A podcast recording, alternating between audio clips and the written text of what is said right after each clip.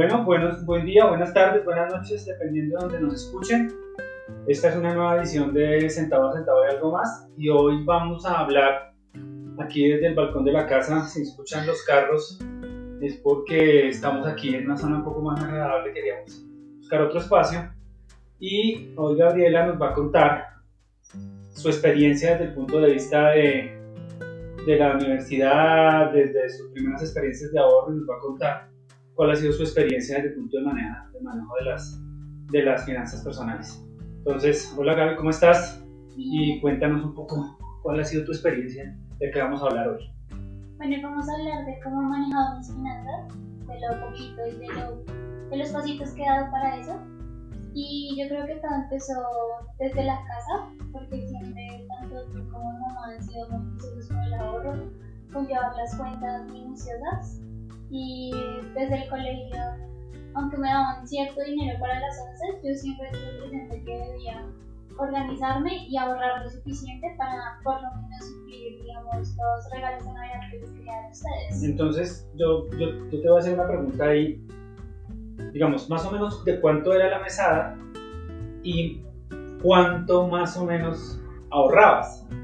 Porque, digamos, que hay una premisa que me parece fundamental ahí, creo que la vamos a poder mirar, es eh, que no importa el ahorro, no importa la- el, el dinero, la cantidad de ahorro que se tenga, sino lo importante es el ahorro. Entonces, digamos, más o menos ahí como, qué proporciones hacías, cómo hacías para, para empezar a hacer ese ahorro. Bueno, eran como 3 dólares al día. Y yo recuerdo que en el colegio todo era bastante caro. Entonces yo hablaba con mi abuelita, que era la que nos cuidaba, y le pedía que me comprara unas manzanas, una bandejita de manzanas pequeñas, que me salía más barato, y unas papitas. La compra por mayor. Sí, y siempre tratando de comprar acá en las tiendas del barrio, que era mucho más barato. Y básicamente iba como cambiando cada semana cositas pequeñas, pero lo que me sobraba todo lo ahorraba. No había necesidad de gastar nada más. Mm, y más o menos de, de, de esos 3 dólares. eh, La mitad, la mitad. Pero, ¿y si comieras en el colegio que salía más caro? Sí, y la verdad no, no me entusiasmaba mucho porque siempre era la misma hamburguesa, el mismo perro caliente, no había frutas frescas, entonces no me Ay. gustaba. Ahí tocas un punto muy importante y es que también, y de pronto cuando fundaste las finanzas personales de la casa, cuando ya es, ya es el hogar, es muy importante la persona que hace la compra, porque también no es solamente que se ahorre desde el punto de vista de la plata que uno gaste o deje de gastar, sino también cuando uno empieza a comprar saludable, cuando empieza a hacer una buena compra, una compra inteligente como lo que estabas haciendo, no quiero comprar la hamburguesa, sino quiero comprar la fruta, o sea, no- nosotros aquí tenemos una fruta, acceso a la fruta, pero también más barato, también estás ahorrando en tu salud, porque eso también es un ahorro, es una inversión, porque te estás cuidando. Y de pronto es ese nivel, ¿no? Pero cuando estamos haciendo la compra de la casa, cuando estamos haciendo el mercado de la casa, la persona que hace la compra de la casa es muy importante, pues, llegar a ese punto. Es que también esa compra saludable, esa compra responsable, desde el punto de vista tanto económico como, como de, de salud y de una alimentación saludable, también nos viene siendo ahorro y más adelante inversión. Porque si tú cuidas la salud, vas a tener menos gastos de, de salud más adelante, o pues obviamente el ahorro que implica tener una buena salud más adelante. Entonces, ahorrabas más o menos la mitad, estamos hablando de 3 dólares, un, un- dólar, un dólar y medio más o menos, más o menos al día. ¿Y qué hacías con eso? O sea, ¿cuál era el- ¿A dónde terminaba ese ahorro? Bueno, en enero mi meta principal era terminar el año por lo menos con, con bueno, 60 mil pesos, eso de unos- 20 dólares. Como 20 o 30 dólares, ¿no? Es decir, unos Porque 20 eso dólares. era lo que yo gastaba en mis regalos de Navidad para ustedes. Era lo primero, o sea, siempre les daba un, un detalle a ti, a mi mamá y a mi hermano, básicamente. Pero también mi mamá, ustedes en general nunca eran de, papi, quiero un MP3, toma. No, mi mamá era listo, yo te ayudo con la mitad, ¿cómo vas a pagar el resto? Entonces también ese ahorro lo, lo direccionaba a las cosas que quería, un MP3 para escuchar en ese entonces música en la ruta, un computador, mi celular. Y ahí tocas otro punto muy importante, que en las finanzas personales en esto es importante la meta. ¿Qué quiero?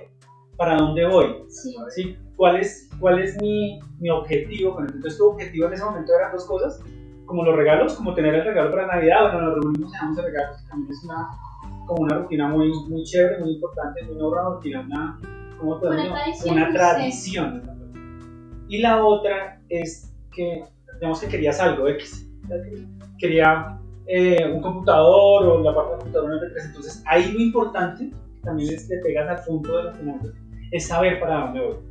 ¿Qué es, quiero? ¿Cuál es mi objetivo? Porque si no, como vamos a escuchar muchas veces, creo que lo repetido es como lo que pasa con, con que yo no sé qué bus, para dónde voy, cualquier bus me sirve. Entonces yo sé que voy para el portátil o sé que voy para el MP3, entonces ese es mi objetivo y hacia allá voy enfocando el dinero. Si yo tengo claro eso, voy a evitar una, una situación que es la frustración. Porque si yo quiero el MP3, pero no pongo el dinero en el MP3, hablando de cosas materiales, pero lo podemos enfocar al estudio, a la casa, al viaje, a, digamos que a la situación espiritual, todo lo que tú quieras fortalecer que consideres que no tienes. Ahí lo importante es tener el objetivo. Entonces, si tú tienes el objetivo y no le pones dinero, pues mm, va a llegar un momento a final, por ejemplo en diciembre, que vas a decir, no, no tengo el MP3, no tengo situación, entonces va a generar una frustración. Y viceversa, cuando puedes tener el dinero pero no sabes a dónde lo vas a poner. No tienes un objetivo claro, entonces no sabes dónde lo pones. Y cuando, pero bueno, a veces me pasaba eso, que digamos, yo no tenía una meta, ya había, digamos, completado el dinero de Navidad y no tenía como las ganas de comprar nada. Mi recurso era decirle a mamá, mami, guárdame esto, claro. Tu banco. Sí, ella, ella siempre lo fue. Esto fue tu primer banco. Guárdame esto. Y bueno, así, así fue todo el colegio. Eh, y ya después en la universidad empecé a recibir más dinero para todo el tema del transporte, de alimentación y demás pero tuve la gran fortuna de que, por ejemplo, yo no gastaba para el almuerzo, porque acá me dieron la oportunidad de llevar lo que se hacía en la casa en mi coquita, entonces en la universidad no ahorraba lo del almuerzo. Aunque estaba incluido en la, dentro de la mesada. Sí. Sabíamos que tú tenías, bueno, tú tienes tu mesada, está incluido como la porción de almuerzo porque si no la puedes llevar, pero si tú quieres, si organizamos aquí lo del almuerzo, te puedes llevar. Y, y, qué hacías con eso? ¿Qué, ¿Qué empezó a pasar con eso? Y más o menos de cuánto estamos hablando en la proporción del ahorro. ¿Por qué insisto tanto en eso? Uno, porque soy un convencido y digamos que el, mensaje que quiero dejar, queremos dejar acá es que no importa el monto del ahorro, sino lo importante es el ahorro, porque no se puede menospreciar el valor del ahorro. El, el, ahorro pequeño, así como el gasto de hormiga nos ataca en los pues también el ahorro en pequeñas o grandes proporciones tiene una fuerza y un poder muy, muy impresionante.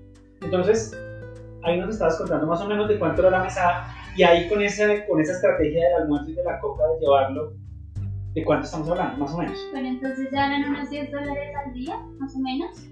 Em, y ahorraba mucho más de la mitad, porque pues el gasto fuerte era el, transporte, pero pues en eso no se me iba tanto.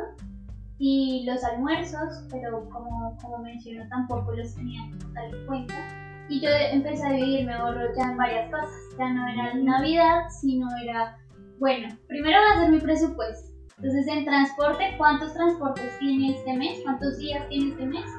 Y digamos unos 10 transportes extra, por si acaso. Eh, en los almuerzos, pues ya no almorzaba todos los. No, no llevaba. Eh, llevaba mi coquita, entonces, pues hacía con un presupuesto de todos los viernes voy a comer a un restaurante con mi amigo, con mi amiga, con mi novio.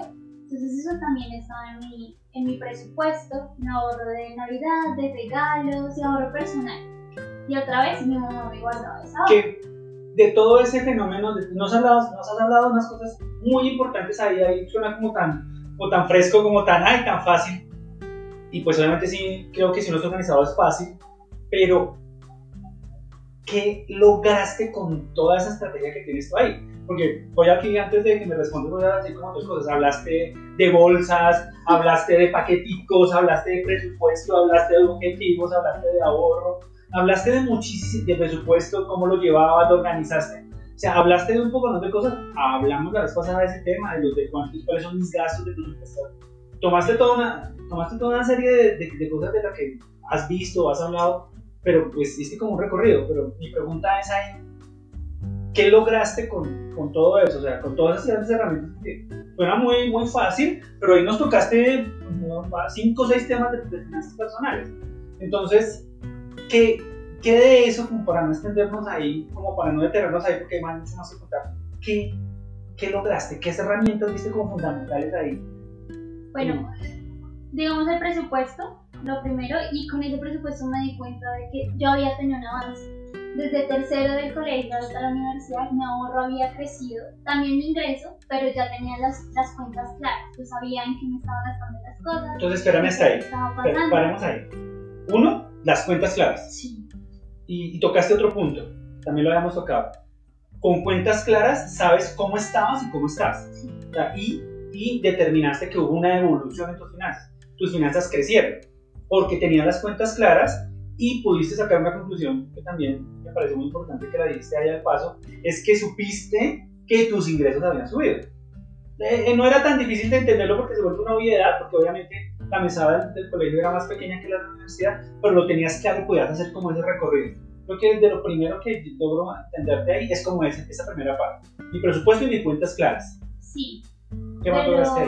Eh, gracias a mi mamá me di cuenta que estaba siendo como muy laxa en qué estaba haciendo con mi dinero, con lo que me estaba quedando. Porque yo llegaba cada mes y le decía, mamá, tengo esto, ahora Y ella me dijo, bueno, ¿por qué no sacas una cuenta y empiezas a manejar y a invertir ese dinero para que te dé más rendimiento? Pues no sé. Pero, pero ahí, ahí, ¿por qué sentías y por qué como, como el comentario de que era muy laxo eso? ¿Por qué, por qué, por qué sentías que estaba pasando eso ahí? Porque yo tenía la idea de, bueno, tengo 50 mil pesos eh, de ahorro, 50 mil pesos está bien pero no tenía esa mentalidad de por qué no puedo tener 50 mil pesos y 100 pesos de rendimiento. Ah, ok. Eso no había llegado a mi mente todavía. Primero lo consideraba muy complicado porque mi mamá hablaba de, de fondos de inversión y de rentabilidad, de efectivo anual y un montón de cosas que me parecían muy como lejanos a lo que yo quería empezar a manejar. Entonces por eso siento que ahí también me di cuenta que, bueno, quizás estaba haciendo las cosas bien, no gasto más de lo que gano, de lo que piensa jamás, pero ¿por qué no empezar a, a poner a rendir ese, ese, dinero? Había, creo que ya habías tomado una decisión en primera instancia, es que ese ahorro no lo ibas a tocar. Ah, sí. Porque habías, habías decidido como, um, o el que ibas a tocar tenías definido como los, el tiempo, los meses o el tiempo que iba a pasar, el momento que lo ibas a utilizar, que no lo ibas a utilizar todo y ahí es donde surge la posibilidad de la inversión. Sí. ¿Sí? Entonces, pero, y haciendo toda esa carrera que nos cuentas que es súper interesante, porque digamos que ahí nos, nos ilumina muchísimo cómo, cómo podemos empezar a tomar las riendas de nuestras finanzas, es, ¿qué fue lo que primero hiciste? Primero ahorraste, porque sin ahorro no hay capacidad de invertir. ¿sí? Y una vez determinadas esos objetivos, determinados esos objetivos muy claramente, dijiste, bueno, yo ya tengo como cubiertas unas bolsas, la bolsa del regalo, la bolsa de la, del almuerzo con mi amigo, con mi novio, o la de la rumba, la de la cervecita, Sí, la empanadita, que lo tengo medido, si no voy a ir, ni me voy sin, ah, pero quiero tomárteme, él estaba juicioso y sé cuánto me puedo gastar, porque también eso es, eso es muy importante, sí. claro, tienes un límite, no me voy a desconectar, volverme loco y decir, bueno, no sé, no, pues si, si la rumba son 20 mil pesos de dos cervezas o 50 cervezas, y ahí paro, porque pues yo no me permito eso, y ahí estás tocando, ahí hay un punto muy grande, muy importante, más disciplina. Bueno, entonces, y llegaste a un punto, ya cubriste todo eso, to- y eso, eso lo permite el presupuesto, esas, esas, esas, esas hojas, esas, esos controles, dígame, ¿me cuentas dónde lo tienes cómo lo llevas, y te llegaste a la conclusión de que aún así, muy juiciosamente tenías sobrante, porque realmente lo que tú le pasabas a tu mamá era lo que te sobraba de esos objetivos, eso ya, está- ya estaba disponible para, ¿y qué hago con eso? Es un sobrante de liquidez, o sea, es un sobrante de, de dinero, de caja, está sobrando la caja, ¿y yo qué voy a hacer con esa caja? Si no la controlo, se me vuelve de bolsillo y no la gasto, Sí. y entonces tú tomaste la decisión de primero dársela a tu mamá, pero un buen custodio, una garantía, pero no me estaba, no me estaba rindiendo. Yo le daba 50, me devolvía 50. Y, y ahí, en el, al paso del tiempo, el dinero pierde valor. Entonces, ella misma te dice que Abre una cuenta de ahorros. Entonces eh, empezó a buscar bancos, pero en realidad como el banco de, de nuestra familia ha sido Bancolombia, ustedes dos siempre han tenido banco, eh, cuentas ahí. Entonces averigüé, me permitían abrirla y tú me acompañaste a llenar todos los papeles, a ir a la sucursal, a sacar mi cuenta. Creo que en ese momento yo ya era mayor de edad, entonces no, no había como una restricción. Em, pero bueno, ahí entró un nuevo ítem a mi presupuesto y era la cuota de manejo. Entonces era pequeña, pero pues no la tenía como, no, no la había pensado todavía, entonces fue como mentalizarme a que esta cuota de manejo la necesito para que el banco me sus servicios y demás. Y pues ahí la cuenta de ahorro me ayudó a recibir el dinero directamente al banco, pero todavía no me estaba rindiendo. ¿Qué pensaste y qué reflexión hiciste cuando viste que el manejo de, ese, de esos instrumentos financieros, de esas herramientas financieras, te generaba un, costo? Eh, específicamente em, la cuota de manejo. ¿Qué reflexión, qué piensas tú de eso? ¿Qué cuidado consideras tú que hay que tener con eso, con, eso, con ese tipo de situaciones? Pues entenderlo primero, porque yo en ese momento no, todavía no es un monto muy grande, pero es importante visualizar, oye, si puedo cubrir la cuota y no me va a generar pues un impacto financiero enorme. Eso por una parte y también que eh, para tener un buen manejo pues las cosas no son gratis. Si tú quieres sacar algo y digamos obtener mayor beneficio, pues el banco te va a cobrar, pero también vas a... La idea es tratar de encontrar ese balance y ver si el beneficio es, es más de lo que digamos, tu punto de equilibrio y para mí lo era. Me iba a ayudar a tener mi tarjeta, con esa tarjeta iba a poder recibir directamente de ustedes, iba a tener la oportunidad de abrir mis fondos de inversión, no tenía que cargar el dinero en efectivo. Los beneficios para mí valían la pena. O sea, tú decías, no sé, la cuota está más o menos entre 11 mil, 12 mil o no sé la, la tuya en especial en cuánto. 6 mil pesos, 2 dólares. ¿Mensuales? Mensuales. Que son más o menos en 24 dólares al año y estamos hablando de unos 60, 70 mil pesos, que yo considero que esas cuentas en ese tipo de cosas hay que hacerlos así, porque uno dice, a veces hay cuentas de manejo que tienen, valen 20, 30 dólares, pero cuando uno hace esa cuenta año está hablando de cifras que ya son 400, 500 mil pesos, que uno tendría que como, pues, tener un poco de cuidado con eso.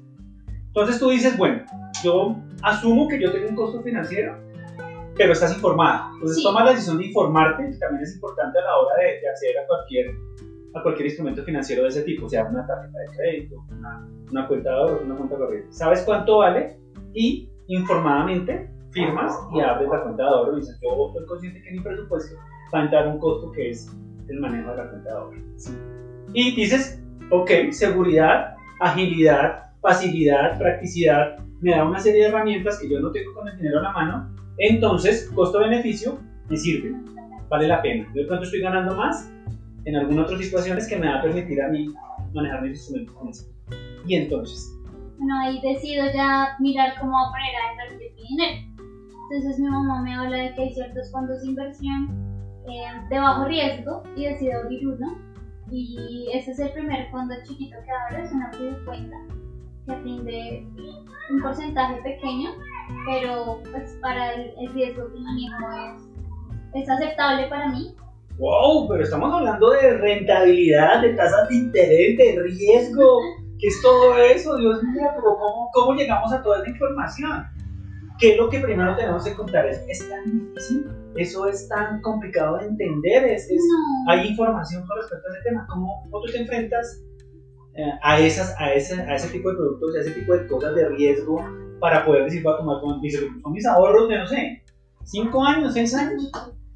Eh, bueno, lo primero fue acá, con ustedes dos, me asesoré claramente, pero también en el banco porque había cosas que no entendía, entonces ahí te explican cuánto dinero tienes que tener para abrir ese fondo, digamos, ese primer fondo tú lo puedes manejar a 30, 60, 90 días, y eso quiere decir que si tú metes la plata hoy no la, no la deberías tocar hasta dentro de 30 días. ¿Y qué pasa si en esos fondos las tocas, por ejemplo, antes? Pues generalmente tienes que cerrar el fondo, lo cual hace que... Ay, Te penalicen. No, no me penalizan, pero pierdes como el acumulado, la rentabilidad acumulada. Ah, ok. Digamos, si la sacas antes del periodo, digamos que tú llevas... Y te dicen, no, no, no, esa rentabilidad que llevabas no te la doy. Si tienes que, tienes que dar el tiempo. Hay algunas situaciones donde si yo salgo el dinero antes, a mí me penalizan, pero pues es una cosa que tengo que leer. ¿Y tú qué entiendes? ¿Qué es lo que percibes tú desde el tema del riesgo? Cuando te dicen, yo tengo una, esto es de bajo riesgo, ¿qué te están diciendo? ¿Qué, qué te dice el banco? El asesor cuando te dice, no, es que esto es una renta de bajo riesgo. ¿Qué ¿Qué tú percibes ahí? ¿Qué estás entendiendo de eso? Bueno, lo que entiendo es que hay expertos del banco que en las noches generalmente sacan el dinero y empiezan a invertir en cosas que no les no fluctúan tanto. Entonces no voy a tener una pérdida gigante de 50% en inversión, sino pérdidas pequeñas y ganancias a la vez también pequeñas. Eso es lo que Eso es lo que tú entiendes del riesgo. Tienes el riesgo que cuando te dicen bajo riesgo es que ese dinero que tú tienes invertido tienes pocas posibilidades de perder. Exacto. ¿Sí? Sí. Pero que a su vez, como ellos son tan cuidadosos a, a la hora de hacer la inversión, tampoco hacen inversiones de mayor riesgo, razón por la cual tienen poca rentabilidad. Exacto. Entonces tú compensas riesgo-rentabilidad. Bajo riesgo, baja rentabilidad, pero tú en este momento lo que estabas buscando era que- sí, Dale. como en qué lo podía poner para ver si crecía un poquito. y empezar a invertir. Empezar a probar. Ah, ok. Y ya con ese fondo, ya después empecé a incursionar en un poquito más arriesgado. Ahí tengo la mayor parte de, de mis ahorros. Y bueno, también hay días en que gano 3 mil pesos, en que pierdo 2 mil, es poquito, pero para mí ha hecho la diferencia. Eh, ¿Cada cuánto haces esos seguimientos? O sea, ¿tú cada, qué tan...? Yo procuro entrar cada 15 días, más o menos. ¿Y registras ahí? Sí, en mi hojita de Excel es un cuadrito muy básico donde tengo cuánto tenía, cuánto tengo hoy, ¿Y básicamente. cuánto ganaste? Sí, Eh, desde que has invertido, desde que tú tienes control de esa información, ¿has ganado o has perdido? sí he ganado más. o menos. Has ganado. Sí. O sea, en el neto siempre has ganado. Siempre la, la inversión ha dado rentabilidad. ¿Qué has aprendido? De, de todo esto, de, de toda esta lección, si tú tuvieras que hablar con alguien, si alguien te dice, oye Gabriela, mira, yo tengo un problema con, con mis finanzas, que yo estoy desenfocado, no sé qué hacer con mi, yo, a mí me llegan 50 mil y me gasto 60, eh, no sé qué hago el dinero, no sé qué me pasa. De todo esto que tú nos has explicado hoy, nos has contado tan, tan chévere, tan maravilloso de cómo manejar tus finanzas, ¿qué le dirías a alguien? ¿Cómo, cómo le contarías a una persona tu experiencia desde el punto de vista de las finanzas personales? Bueno, lo primero y que yo considero lo más difícil es tener conciencia de lo que está pasando. Porque he conocido compañeros en la universidad que reciben más de lo que yo, pero lo apuestan todo. O se meten en deudas, o cogen la revista de belleza y piden y piden y piden, o cosas así. Entonces, no es que tengas poquito dinero, no, es que no lo estás manejando bien. Y cuando ya, ya empezamos a tener esa conciencia, el empezar a tomar responsabilidad de que el futuro lo cuida uno. Poquito, mucho, de los recibos, de un regalo, de tus papás, de si empiezas a trabajar. Esa conciencia inicial es la más importante, porque ya después, digamos, yo esa conciencia lo agradezco porque siempre la tuve acá en la casa. Para mí, o sea, las cosas siempre fueron muy claras. O sea, siempre hay un presupuesto, siempre las cuentas del mercado se llevan de tal forma, nunca, nunca tenemos más y más y más dinero que gastamos sin control, no, siempre ha sido con, con responsabilidad, diría yo. Y ya esa conciencia empezó a extrapolarse a, bueno, tengo este dinero, lo voy a meter a, mi, a, a mis fondos de inversión, o puedo comprar unos dulces y los empiezo a, a vender en la universidad. Cuéntanos de esa experiencia. ¿Cómo, Ah. cómo, cómo arranca, cómo, ¿Cómo arranca eso? Me parece genial cómo funciona, cómo se establece un negocio de esos, cómo, cómo funciona un negocio de esos y, de dónde sacaste el capital para comprar los primeros dulces. ¿Cómo, cómo fue eso? Pero ya tenía mi ahorro y ya bueno, la mayor parte la estaba metiendo a los fondos de inversión. Y dije, bueno, ¿por qué no vender dulces? Mucha gente lo hace. Entonces saqué un porcentaje, un, un pequeño, o sea, no sé, 10 dólares. Y con eso dije, voy a empezar. Hice una encuesta de qué comprarían mis amigos. ¿Y qué comprarían tus amigos? Chocolatinas, ¿Chocolatinas? chicles, mm, cositas pequeñas que son fáciles de, de comprar en un salón porque la gente le da pereza salir a la tienda o bajar porque es más caro. Entonces, cositas así pequeñas y dije, voy a invertir mm, 10 dólares y voy a ver qué tanto me rinde. Y también porque mi necesidad era, bueno, ya me estoy pasando al otro extremo y ya no tener efectivo para nada. Entonces todo lo tenía en mi tarjeta y dije, ¿por qué no tener un monedero para las empanadas? Pero no, dije, pues, sacar esa plata de otra parte a ver si me bien. Y empezó a fluir de Entonces, manera. eso es otra fuente de ingresos. Hiciste que la pudiste lograr con el ahorro que tenías destinado para la inversión. Sin ahorro no hay inversión. Con el ahorro tuviste la base para lo que llamamos comúnmente el plante del negocio.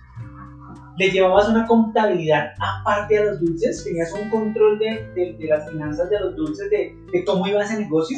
Sí, pero era muy sencillo. En mi mismo presupuesto, en la segunda hoja tenía chocolatina. ¿A cuánto lo compré? ¿A cuánto lo voy a vender? ¿Cuánto le gasto? ¿Cuánto le gano? ¿Cuántas he vendido? Pero ¿Cuántas me Espera, espera, espera, espera. es que tú me estás hablando aquí, nos hablan de unas cosas y quedamos así, pero pues, espera, espera, espera. espera.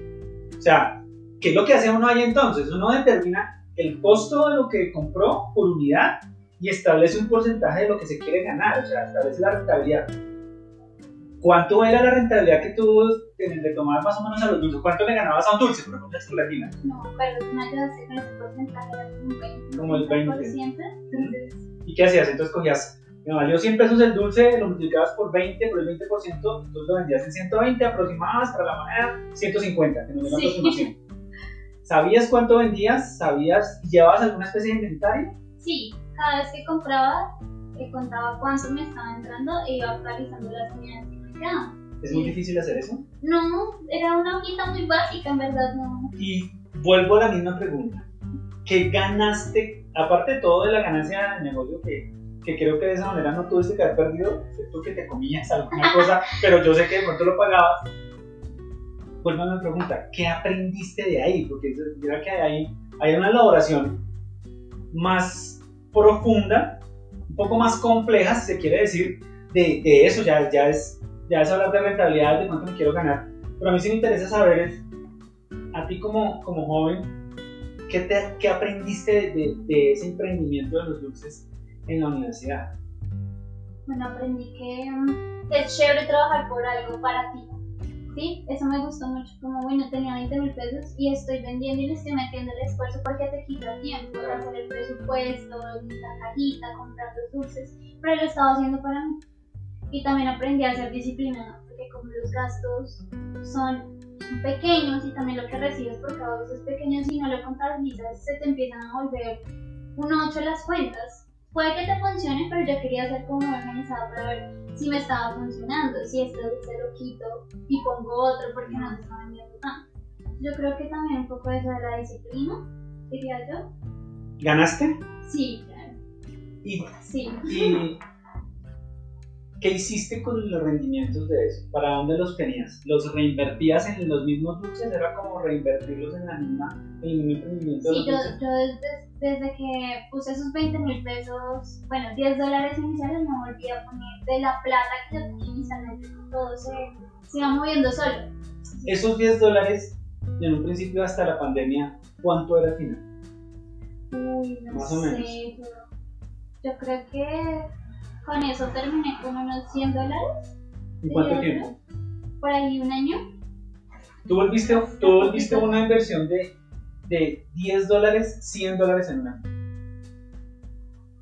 Sí, lo que pasa es Casi que al 1000%. cuando, cuando tú lo ves así, se ve grande, lo ves, pero el, yo creo que el truco, por ejemplo, en este, en este negocio, pueden darme cuenta que aunque recibía poquito todos los días, cuando ya lo veía macro, pues sí valía la pena. Podía comprar desde ahí otros dulces, podía- incluso dejé de llevar las cosas en una bolsita, me compré una cajita mucho más bonita, más vendedora. Entonces siento que, que todo se iba moviendo y me, yo, yo todavía me siento orgullosa de eso. ¿no? ¿Cuál fue el éxito de eso? ¿Qué fue lo que tú hiciste? Lo que tú hiciste para que 10 volviera a 100 en un año. Eso es que es el 1000%. Es grande. Persistencia. Persistencia. Sí, porque la gente se aburre de vender. Porque, um, como te digo, no ven las cosas rápido. Ellos no ven el rendimiento al día, a la semana, no, eso se ve de a poquito. Entonces, persistencia de que pereza, llegar mañana la cama, tengo parcial, pero bueno, la voy a empacar, el peso en la maleta, una. Habí- Habían días en que no vendía tanto, por ejemplo. Entonces, como también el manejo de la frustración, quizás.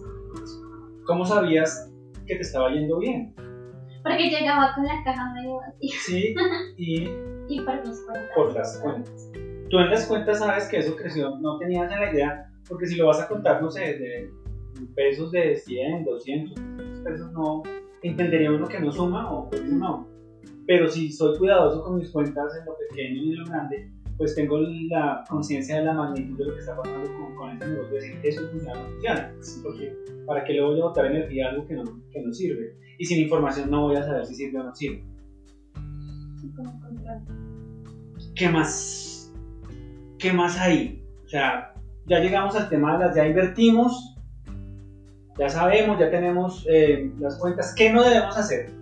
¿O qué, qué consejos nos, nos, darías, qué consejos le das al público de, de cinco, dame como cinco cosas, cinco, cuatro, cinco cosas que tú tengas en la cabeza que dices, dame cinco consejos de finanzas personales y dame cinco recomendaciones como de cosas que no, que evita hacer o ten cuidado con esto eh, y como, no sé, como algo más o menos como no debes dejar de hacer esto y esto no, no debes hacerlo. Eh, lo primero es tener muy claro qué te entra y qué te sale. O sea, mi primer consejo es, si, si tú sabes eso, por lógica deberías entender que tú no deberías gastar más de lo que te entra. No, no es lógico y es contraproducente. Em, lo segundo es que debes saber qué está pasando con el en la universidad uno ve muchas personas que todos los días cerveza. Y bueno, es un gasto chiquito, pero lo que tú dices, si tú lo, lo ves a un mes, ¿cuánto te estás gastando? A un año, que tus once es porque, porque te tienes que gastar toda tu mesada.